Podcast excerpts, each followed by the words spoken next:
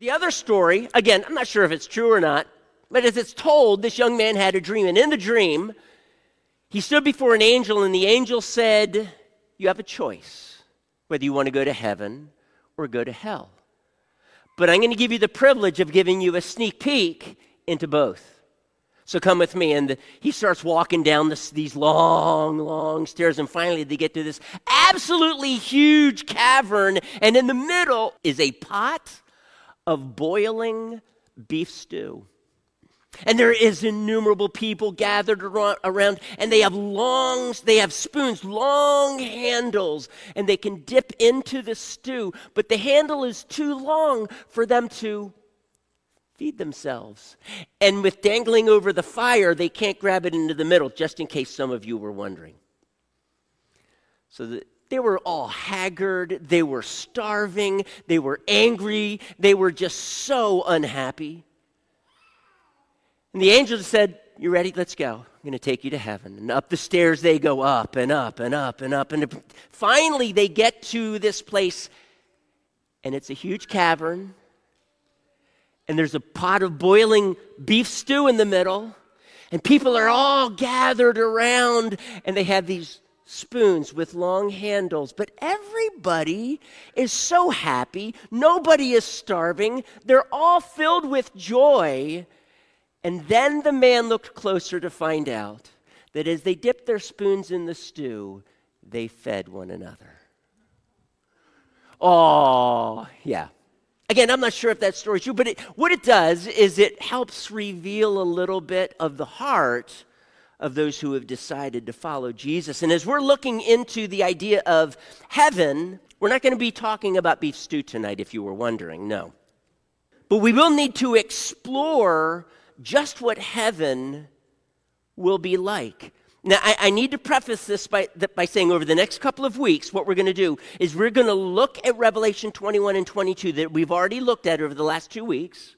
We saw a lot of symbols. So each week, we're going to take a symbol and we're going to see how that applies. We're going to look at the symbol, try and understand what it means, look at other scriptures that talk about that symbol as it's reflected in the new heaven and new earth. And then we're going to need to add a bit of speculation. We need to come to some conclusions, and then when we do, I think we're going to see some possibilities. And so here's what I'm going to encourage you to do I'm only sharing this speculation, these possibilities with you to whet your appetite a little bit, because so many of us have been fed with this idea that heaven is boring. I'd rather live in hell than in heaven. After all, in hell, I'll have all of my friends with me. I'm sorry, you may, but they're going to be in as bad a pain as you. And so the truth is, when we talk about heaven, we need to have our appetites whetted again. We need to have a bigger, grander vision of what the new heavens and the new, new earth will be and at least what it may be. And so that's what I'm going to do. I want to whet your appetite. I want to kind of just take this box that you have put heaven into that's so small, and I want to just blow that box up tonight. I want to do that over the next couple of weeks. I want you to see how amazingly vast, complex, and just awesome that new heavens and new earth will be. So, to do that, I want us to first consider two two things. These are script, two scriptures. I'm going to go through them so quickly, but i need to look at them. I need to have us look at them because these are verses that people have tossed out there saying the Bible clearly says that we are that we cannot know what the new heaven and new earth is going to be, and I'm going to disagree with that. But I need to share them with you because maybe you've heard them. The first one is found in 2 Corinthians chapter 12. In this one, Paul has having a revelation, and in that revelation, he's teleported, if you will, transported, whether in the body or in the spirit, he doesn't know, but he teleported to the third heaven. And that is just a way of saying the throne room, right before God. Not the sky, not the universe heavens, but the third heaven, that would be God's dwelling place. And it says that while he is there, he hears things that man is not permitted to tell. I think that's significant. I think we need to realize two things very quickly. He's not permitted to tell, this is true, but he can at least talk about them, but not in the specifics. And that's what we get. we, we, are, we hear from Scripture some specifics, but not too specific. Because there's so much about heaven that when I'm going through this series, I, can only whet your appetite. Heaven will be whatever you hear me share with you, whatever you're thinking through your mind, it's going to be far grander than that. Number two, just understand that Paul was not in the heavens and the new heavens and the new earth. He was in the present heaven. Okay? And that's different. Actually, in that heaven, we hear very little about it. The other passage is 1 Corinthians chapter 2 verses 9 and 10 and it says this no eye has seen no ear has heard no mind has conceived what God has prepared for those who love him. And some have innocently looked at this and said see you have no idea Mike what lies ahead for you in heaven. But I need you I need to ask you is that really what the passage is saying because he's talking about salvation there he's not talking about heaven because, this, because the passage goes on and says, But God has revealed it to us by his Spirit. See, in the Old Covenant, this new life, this inheritance that we now have in Christ, was very vague and people could not understand it. And that's what he's talking about.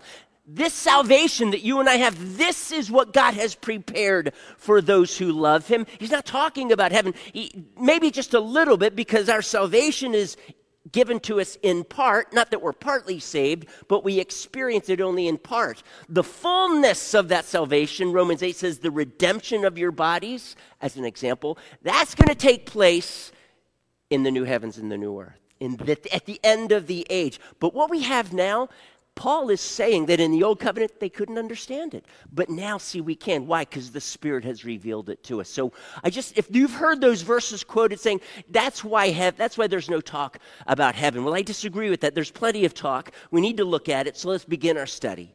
Now, we read through the Revelation 21 and 22, at least the first half of 22, and we looked at a lot of different symbols. And as we go back, here's what I want us to look at. Look at chapter 21, verses 24 to 26. I'm going to read it again. Revelation 21, verses 24 to 26.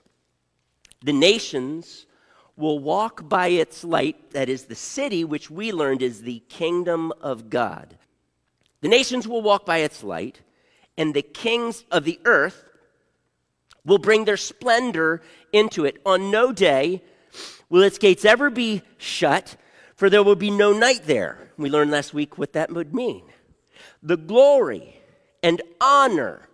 Let me just read that again. The glory and the honor of the nations will be brought into it. So we have the glory of the kings of the earth, we have the glory and honor of the nations. Some translations say the splendor. That's fine. Splendor's fine as long as we understand it. We're, we're, talking about the glory of kings and then the splendor of the nations of those kings. This Greek word nations is ethnoi. We get the word ethnic, which does not mean technically nations as far as geopolitical boundaries are concerned. We're talking about people groups. When we're talking about people groups, we're talking about ethnicities. Do you see the difference? There's many ethnicities in America. There's many ethnicities in many of the country. Right now, there's a, quite a bit between the Iraqis and the Kurds going on. They're of different ethnicities living in the same country. These different ethnicities basically are defined then by their culture. And I'm going to come back to that very shortly. What is this glory? What is this honor of the nations, of people, of kings? I want you to turn now. Keep your, well, well you, go ahead and turn over then to Hebrews chapter 2, verses 5 through the first part of verse 9. Hebrews 2, 5 through the first part of 9. It is not to angels that he has subjected the world to come about which we are speaking. I'm just going to pause right there. We need to understand that verse before we go any further. What has he been speaking of? He's been speaking of this great salvation. See, if in the Old Testament they ignored this great salvation, trusting in God and following the Mosaic law, then how will God ever show mercy under the new covenant in which the gospel is so clear? Believe in Jesus Christ. This is the great salvation. This is what he's talking about. Again, that great salvation includes what we have received now, but it's only in part, and it is completed in the coming age. And so when he is talking about the age or the world to come, he's talking about the new heaven and the new earth because that is the culmination of this great salvation that he's talking about. So again, it's not to angels that he has subjected the world to come. The new heavens and the new earth will not be subjected to angels but there is a place where someone has testified, and what follows in the next two verses is a quote from Psalm 8. And it says this What is man? And I want you to underline that, highlight it, put, make it bold so it jumps out at you. What is man that you are mindful of him, the Son of Man that you care for him? You made him a little lower than the angels. You crowned him with glory and honor. What did God crown man with? Glory and honor. Does that sound familiar to you? Glory and honor. Hmm. God crowned them with glory and honor and put everything under his feet.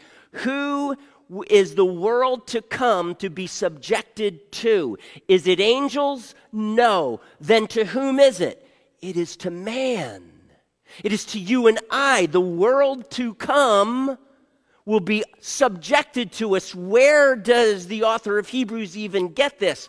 Remember, church, what is the new heavens and the new earth? It is a restoration of the original. It's a restoration of what we commonly call paradise, and that word's actually found in Revelation. That it's a restoration of that. Extract the sin, extract the curse, that's what will be restored to. So we're going to need to go back to Genesis chapter 1, and we're going to need to find out what is this? What is he talking about here? So let's do that if we will.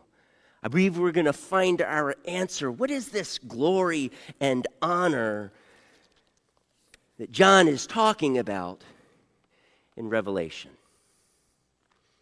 Genesis 1:26. This is on the 6th day. Then God said, Let us make man in our image, in our likeness, and let them rule over the fish of the sea and the birds of the air, over the livestock, over all the earth, and over all the creatures that move along the ground. They were commanded to subdue or subject the earth. Why? Why were they called to do this? See, man was man had a purpose when God created him. His purpose was to subdue the earth, not destroy it. No, that, that's, that's bad stewardship. But to study, to understand, to grow in knowledge of this earth. You know, I, every day I'm amazed by what I read generally online, if you can trust it, but so much of what they discover and things that can be used. Do you realize, uh, to my knowledge, I think the most poisonous thing in the world is a frog, I think is either a yellow or blue frog in South America. It is 10 times more potent than morphine. Excuse me, did I say 10? 100 times more potent than morphine. It can kill you like that. Shut your, bu- shut your nervous system down immediately and you die. So, what they have done is they are trying, and they're still in the process of this, trying to take that poison from this poisonous tree frog and they're trying to dilute it and u- to use it sufficiently as a painkiller. As a painkiller. And hopefully you don't die, right? No, so that's the goal. I'm not going to choose to be a guinea pig with that study. What an amazing discovery that they can take things like this and use them for good. This is what we were initially charged with, church. This is the goal that we were to have. The glory and the honor that we have been crowned with is being made in the image of God. That is the glory and honor that we bring into the new heaven, into the kingdom of God. Unfortunately, as you and I both know, that sin entered into the situation and it broke this world. We live in a broken world. We live in a world in which not only is there sin, what we call moral evil, but there is what's called natural evil. The world is broken. Everywhere you look, there's catastrophe. Instead of symbiotic relationships, there's creatures called parasites. God didn't create the world initially that way. Instead of there being these things like bacteria and viruses that are deleterious or detrimental to your health, God had originally created them to actually be beneficial. And there are viruses that are actually beneficial. Something I just learned this past week or the week before. There's a type of virus that if you, it, let me back up. There is a blindness that people can have because they're born with it because the gene that's coded for that eyesight is, I'll just say it this way, it's broken. And so when the child is born, he cannot see. And they take that unbroken gene, that healthy gene, they inject it into the virus. Then they take this virus and inject it into the retina of this blind child, and it injects the good DNA and replaces the broken DNA, and the child can see. How amazing is this? And so, man, in view of sin and the brokenness of our world, we are still called to subdue the earth. This is what we are called to do because we are made in the image and the likeness of God. What, what does that even mean? Let me just give you a few examples here. It is basically, in its nutshell form, that we reflect God. God is creative. And I'm not suggesting that being made in his image, we are completely dissimilar to the animal kingdom. In some ways, we are. We can speak languages, but they cannot. But though they can communicate in interesting ways, even bees can communicate and ants, amazingly, but we, can, we have a language that we can communicate with. We have this intellectual ability. God is creative. I think you know this. When you look at yourself, are you creative? Some of you think you're not, but the truth is you can create. Creative. We have, an, we have a desire for aesthetics, that is beauty. Because when God created, He didn't create junk.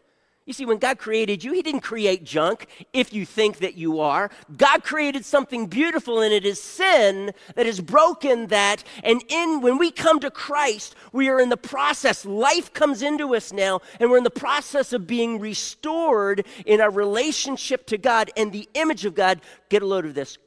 Colossians 3 says this that we are being renewed in the knowledge of the image of our Creator. That image that's broken in Christ is in this process of being renewed. So I want you to think about this.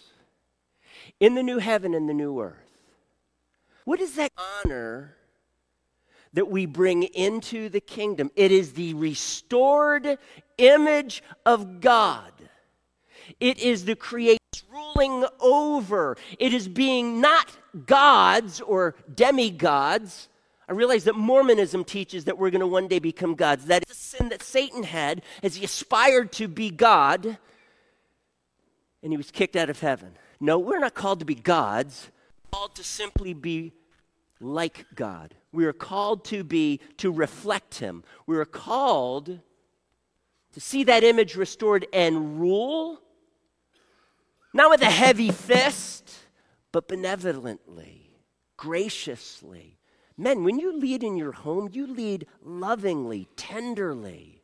You don't just bark out the commands. You work with your wife but ultimately, the buck stops with you. And if the family fails, guys, that rests on our shoulders and not our wives.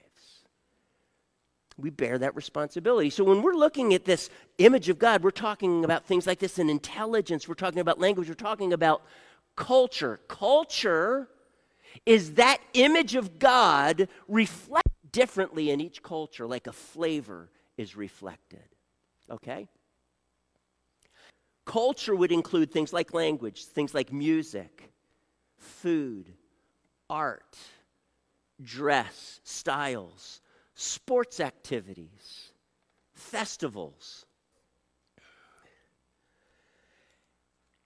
I want us to look at two things for the rest of our time together, almost a half an hour, 25 minutes. I'm excited about this topic. And I want to pass on that excitement with you. Because when we're in heaven, in the new heavens and the new earth, to, to just even think or suggest it's all about laying down on clouds, that gets me angry. That, that's, that's like slanderous to God. God created something so amazing. And how many of you would love to spend eternity on a cloud? Anybody? Just, just on a cloud, not doing anything? Okay, aside from the pranksters and the jokesters in the church, and there's plenty of them apparently, none of us want to spend eternity on a cloud. And no, you don't have your Game Boy or anything like that with you. Sorry. I'm not saying there's not internet, but heaven is going to be so much better than that. So let me dig into this a little bit. The image of God restored then means in Mike Curtis, his character is different. See, moral evil is gone. I start reflecting Jesus in how I love, in my joy. Man, can you imagine if you never experienced depression? Ever. Some of you wrestle with that. Gone, totally gone. Peace. You're not going to wake up in the morning anxious or in the middle of the night with a night terror. All of that gone. Sin gone. The effects, the curse gone. Moral evil gone. You're beginning to reflect the fruit of the Spirit love, joy, peace, patience. Everything that was broken in the world, and we just have a few examples in Genesis 3, like thistles. We're going to get work is another topic.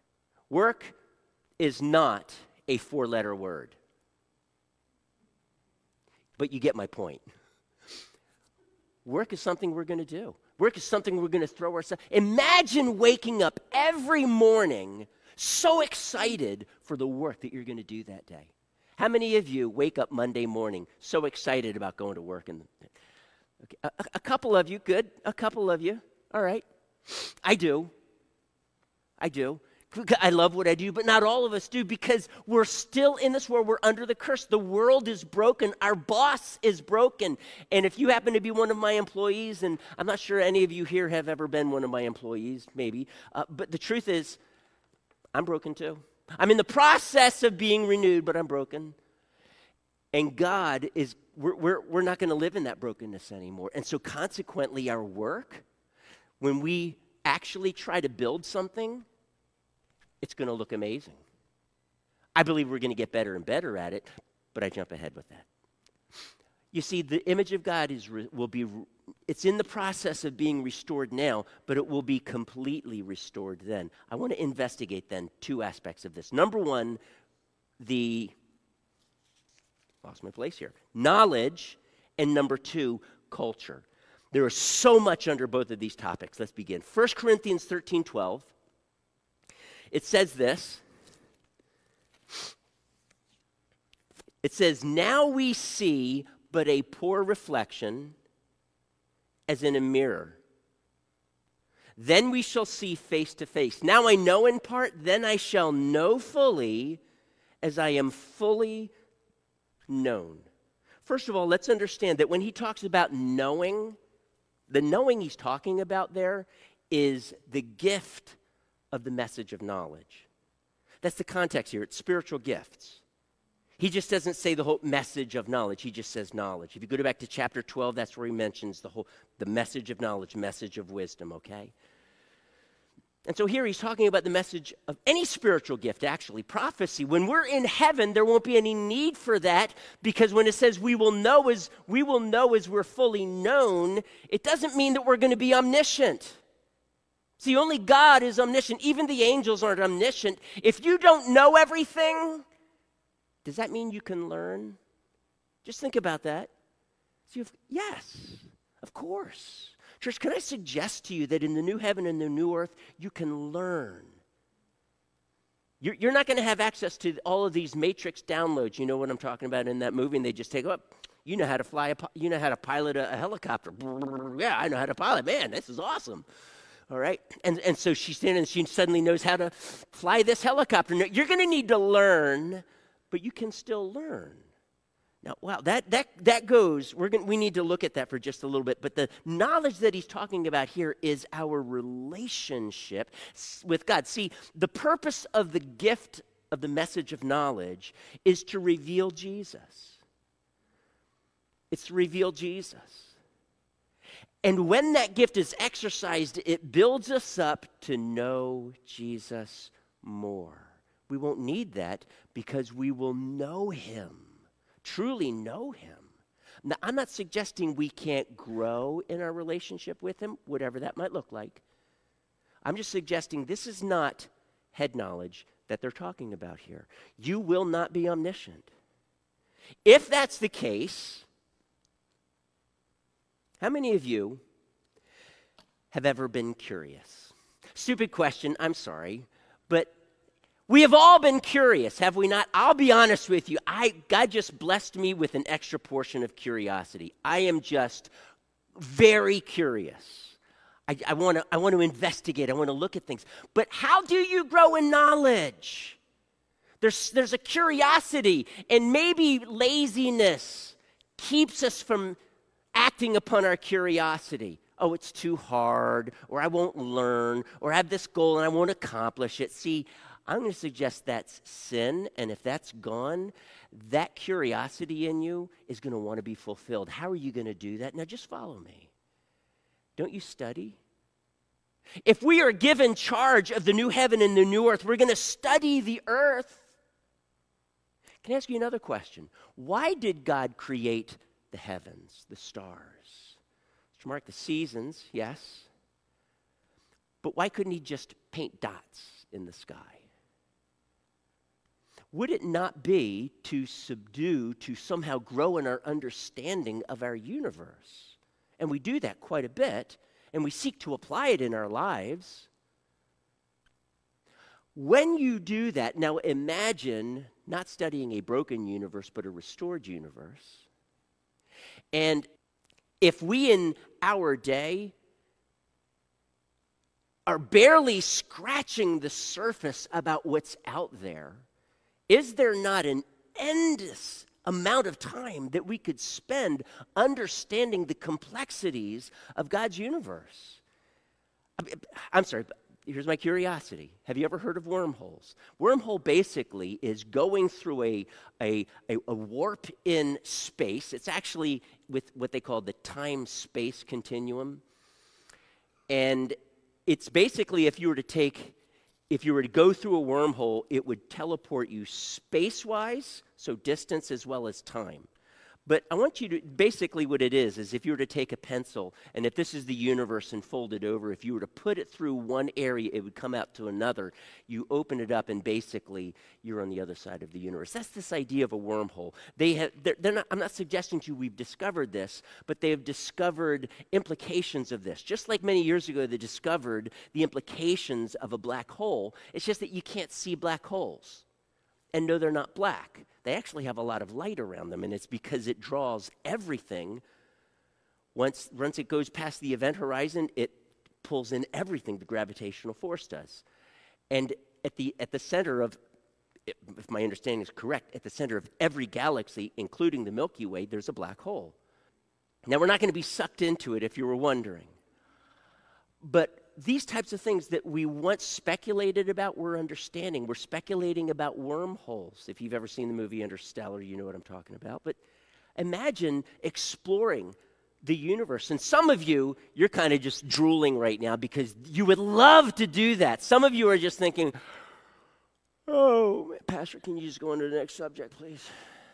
You're probably wired a little bit more relationally. I'm, that's going to be another sermon. But today I'm going to talk about like the tasks, things that we can do.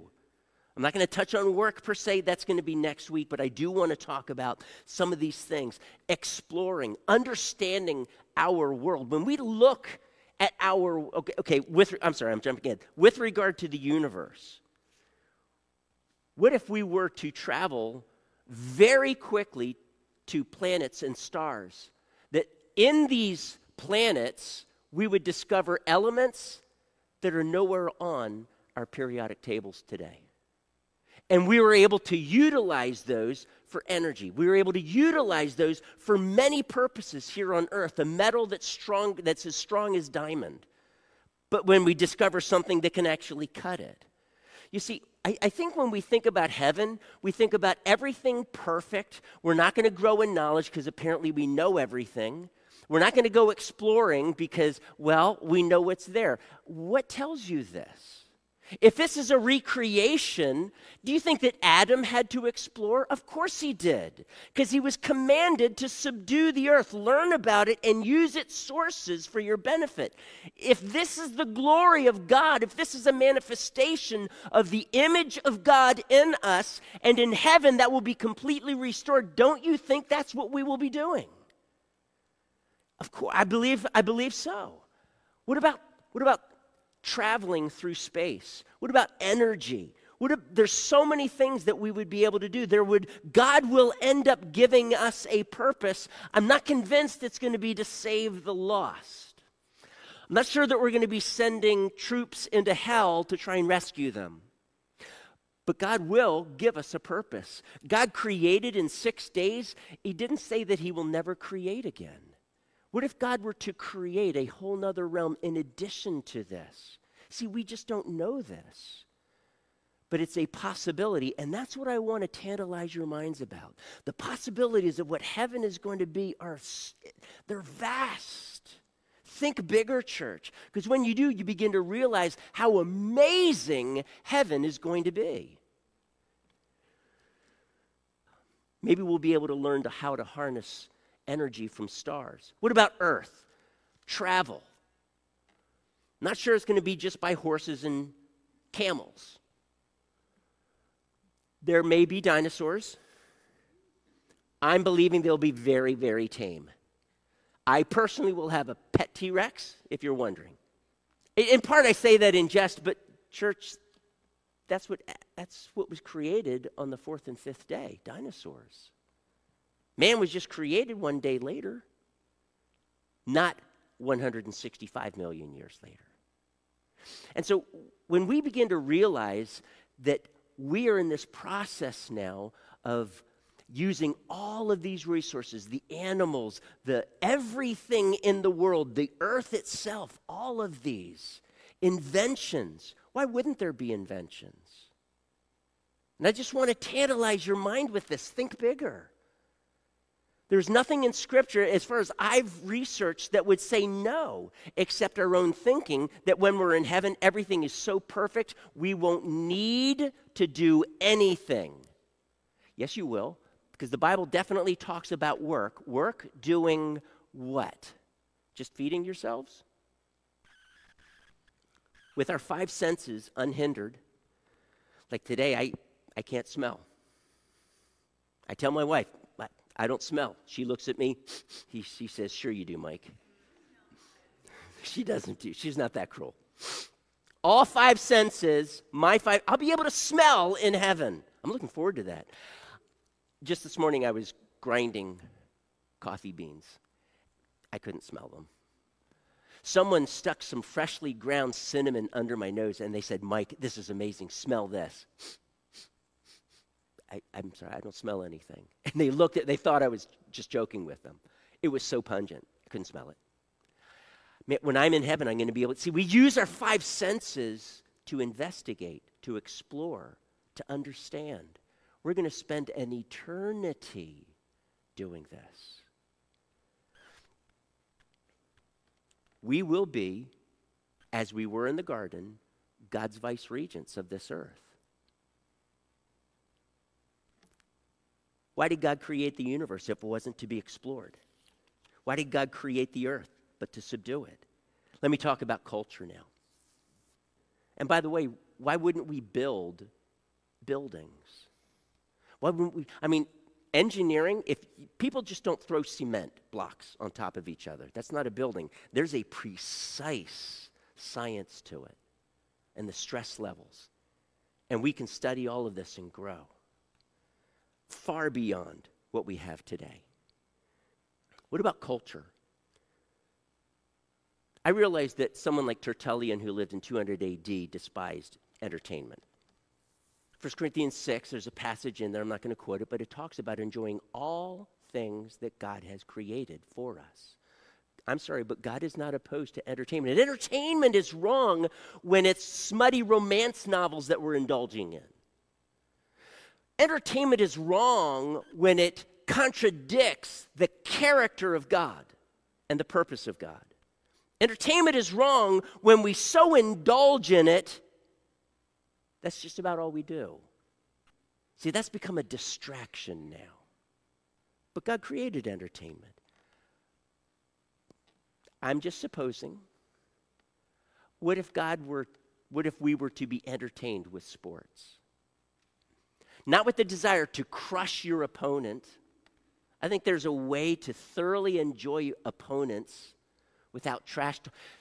I, I need to be careful because I love the trash talk, but I, I do it in, in love, and you've heard me. no, that's, that's fun. I try not to hurt people's feelings, but we, we play, I play with people, and it's fun, and I think they enjoy it.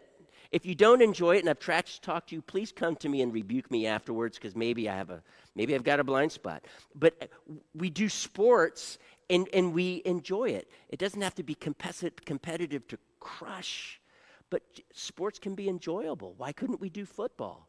Okay, flag football, not tackle, right? I don't know, but why wouldn't we be able to do these types of things? How about festivals? When you go to, when you visit other cultures, have you ever seen their festivals? Have you ever seen the colorful Mexico guys has the amazing most amazing colors in my opinion. They're just so bright. And why can't, why can't people have dresses? See, we have this idea that we're dressed in fine linen, but when you look at Revelation, fine linen is a symbol. It's not that we're actually dressed in fine linen. I'm, maybe we will be, but fine linen that's white and pure and clean are the righteous acts of the saints. Revelation 19 tells us this. So in heaven, on the new heavens and the new earth, why wouldn't we have clothings of all kinds, modest clothings of all kinds, colorful? Why wouldn't we be able to have festivals and celebrations about what God has done for us? Why wouldn't we be able to sit down? This is now starting to get into the relational aspect, so I'm just going to taste it a little bit, if you will. Why wouldn't we be able to build relationships with people in other cultures, learn their language? See, I think sometimes we think, well, we just all have the same language. It's not what I read in my Bible. When these cultures bring their honor and glory into the, the new kingdom, I'm going to imagine they bring their language with them. They bring their culture with them because the culture is the flavor of the image of God, the expression of the image of God in their ethnos, their people group their ethnicity. This is glorious. When God looks at cultures and the expression of the image of God, if it's done purely, he rejoices. That glory, that honor is going to be brought into. I want to learn another person's culture. I want to see the types of foods that they make. See, I've learned from the British baking show that baking is an art that I can't do. But my but the women in my parent my family apparently can. In my household can. I just can't. But I have a feeling that maybe then I'll be able to do it a little bit better and I won't burn the eggs. I'm, I'm going to guess there. But what if we were to sit down and watch someone playing an instrument we have never seen before and their fingers are going lightning fast and you're just thinking, how do you do that? And you learn their instrument. Maybe you learn even how to make it. See, all of these things is what cultures have been about throughout life. We just go to Walmart and buy our instrument, but somebody makes it. And so these are expressions of our culture. Music, I mean, music in Asia, Far Eastern Asia, is vastly different than music in America. They even have different musical, a different musical scale, if you didn't know. Wow. Imagine not just in our present, but all the way to creation, all the different, maybe over a million different cultures, people groups, ethnicities. Ethnicity is more than just skin color, church. There's a lot of white people that live in Norway, and they are of a different ethnicity than me. There's a lot of black people that live in the Caribbean that are very different than those who live in Africa. They're of a different ethnicity. It's not just the skin color, it is the culture that they grow up in. And this is what we're going to bring to the table the music. We're going to bring the clothing. We're going to bring the festivals and the celebrations, the food. We're going to bring architecture, how you build things, how you craft things, sculpturing, painting, all of this. You know, this is why I got so upset when I watched the last episode of The Good Place, in which Ellen and her friends had been hanging around in heaven for a hundred thousand years, and they are so bored, they, they put in a, a request to be annihilated so they don't exist anymore. Church, at a hundred thousand years, you're just getting going. There is so much to learn, so much to express and grow in the image of God. Now, I need to wrap it up with this. Colossians 3 says that in that we have taken off the old man and put on the new man which is being restored in the knowledge of the image of its creator to do that you have to first know god that's who we're made in the image of. So we have to know God, and then we have to see how that image is being reflected in us. So, can I ask you, how are you doing with that? How are you doing reflecting the image of God? And I'm not just talking about character, I'm talking about your skills. Are you giving yourself to your skills? Or, I'm going to be blunt, or are you being lazy? I realize you have time for only so much. I love playing guitar, but I just don't have the time anymore for it. Maybe in heaven I will, but the truth is that th- what are we doing with growing in this image of God and understanding who He is? Are we getting into the Word? Are we trying to understand who is this God that created me with purpose? With purpose. You have purpose. Are you pursuing the fulfillment of that purpose? I look for the I look toward the day in which I'm retired or whatever that looks like, and it's not because I don't want to pastor anymore. Because when I'm retired, I do. Um, I may not want to do paint touch up anymore. Okay, but I'm a detail oriented person, so I'm just going to take that and I'm going to express it in a different way. But you know what? When I'm retired, that doesn't mean any. That doesn't mean from 65 or 67 probably on my wife and I are vacation, vacationing all around the world. Doesn't mean we're going to buy a vacation home and cruise all around America. Not that I'm opposed to that. That can be harmful. It can also be enjoyable, as long just depending. But the truth is, we are always about growing in our understanding of God and how to live it out. How are we impacting people? So here I want to ask you, how are you doing? How are you doing in reflecting this glory and honor of God. 1 Corinthians 15:33 Bad company corrupts good character. Who are you hanging out with? Who is influencing you? Because whoever's influencing you plays a part in how that image of God is developing in you. What are you giving yourself to? Because if you give yourself to smutty romances, that mindset you'll start owning, you'll start thinking that way, and the Bible says that's lust. The Bible says, don't do it, don't think that way. So, whatever you give yourself to, you will eventually start becoming like. Bad company corrupts good character. This, by the way, in 1 Corinthians 15 33, is found in the context of nothing other than the resurrection of Jesus. They were not believing that there was going to be a resurrection. And because they weren't believing there was going to be a resurrection, what do I have to look forward to? And what this did, because they downplayed and misunderstood the resurrection, they were giving themselves over to compromise and sin. See, church, this is what's happening in our culture when we allow our culture to paint a picture of what heaven is. Really, what heaven is not, but you understand. And, and when we downplay, when we slander what heaven is going to be like, what am I living for now? What am I sacrificing? What am I giving myself to now? Why am I following Jesus if there's no reward or if the reward is going to be so boring, I don't want to have anything to do with it? I understand that. But that's because it's based on the wrong knowledge of heaven. So, what are you giving yourself to? What are you what influences are you allowing in your life? Because they were listening to wrong theology about re- the resurrection and they were heading down the wrong path. It was opening the door to compromise, living however they living for the moment, not for the future. And whenever you just simply live for the moment, you become myopic. You begin to just see only what's in front of you. Try driving that way, by the way. You'll never survive on the road, and definitely not on I 4. And yet, this is the way some Christians live. It's only for the moment. What, we, what about now? They just pay the bills now. They don't think about saving. They take the extra and they just entertainment. You know, I deserve it. Oh, okay, yeah, I'm not saying you don't, but are you saving? So we're focused on the now and not then.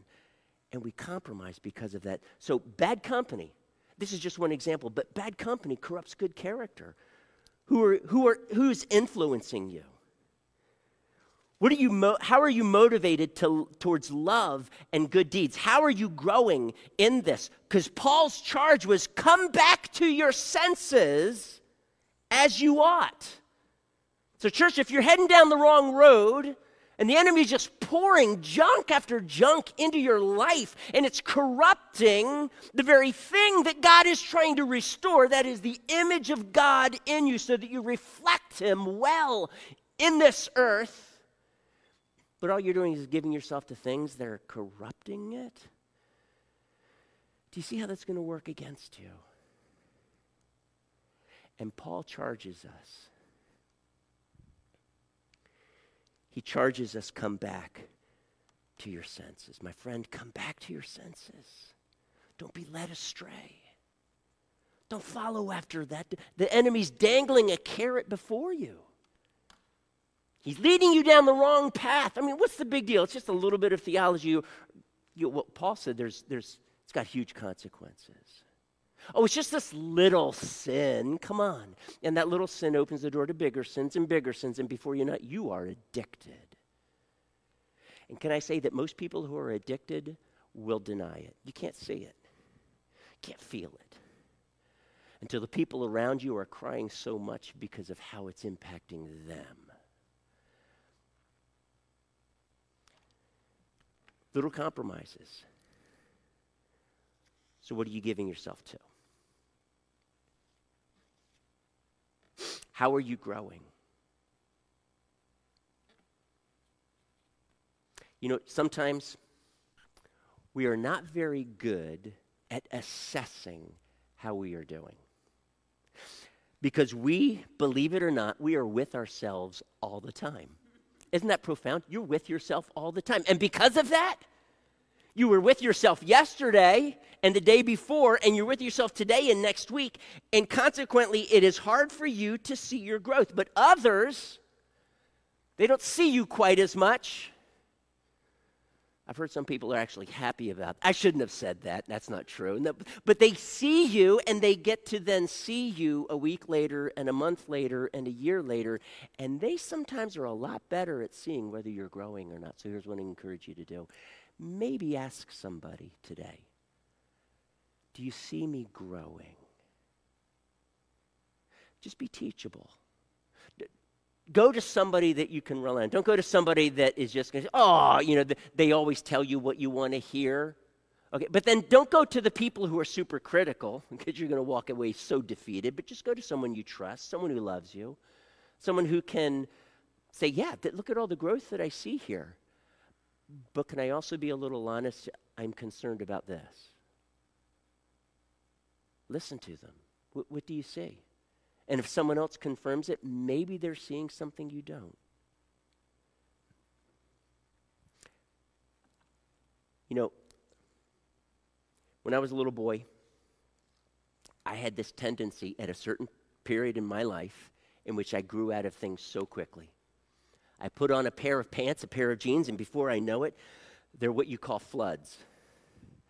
In, in other words, the shoes are having a party and the pants aren't invited. That's a, just a really tacky saying, isn't it? But that's what we would say to hurt people's feelings. But wow, your your shorts, and apparently that's like in. Oh, those are cool capris. No, they're not. They're, I've just outgrown them. All right, truth be told. And so I remember it, when, when I slipped into those pants and I saw that the legs were too short, I realized I had grown.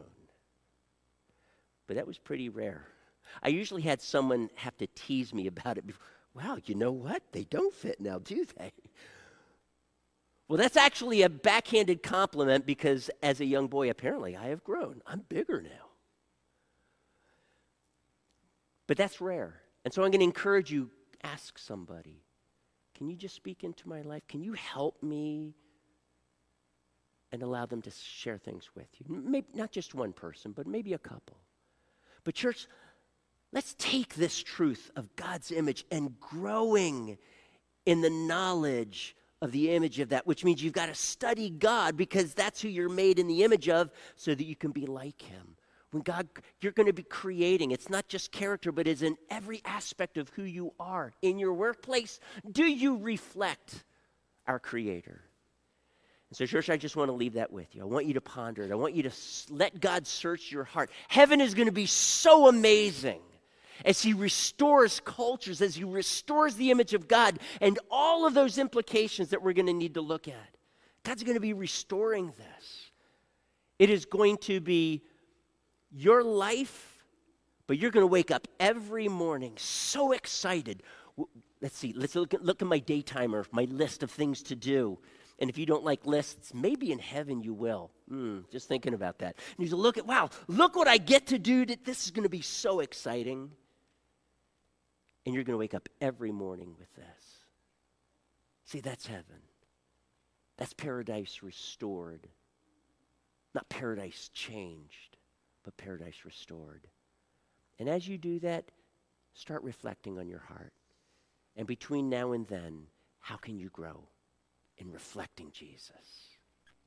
Amen. Can you stand with me? Father, I just ask you right now we're about to take communion. And that is a celebration of what Jesus our Lord, our Savior, has done for us. He went to the cross and his blood was spilled. His body was broken to heal my brokenness.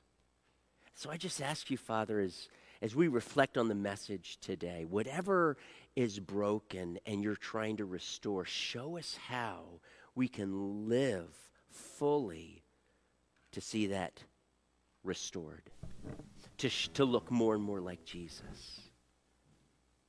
And I pray, Father, that you would challenge us and that we wouldn't be afraid of that, that we would grow, and that between now and when you take us to take us home, may we make every effort to grow in Christ. You're so good. In Jesus' name. And on that night that Jesus was betrayed and he gathered his disciples together and he knew that the very next morning he would be hanging on a cross for their sins. He wanted to celebrate with them. He wanted to create something that would be a memorial service. And so he took bread and a cup of wine. The bread, he said, would represent his body. the the wine would represent his blood, the blood of the new covenant. And he took the bread and he blessed it and broke it. Father, we just ask that you would bless this one loaf as it would represent the one, it would represent Christ and the one body of Christ. It's us in unity because of what he's done for us. Bless this bread and remind us the cost of Calvary for me. In Jesus' name.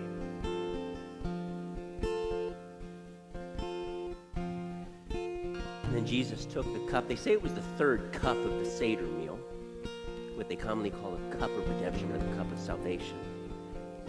It's after the meal, and Jesus takes this cup and he says, You know what, guys? This is the cup of the new covenant in my blood. Because with the Passover, they put the blood over the doorframe.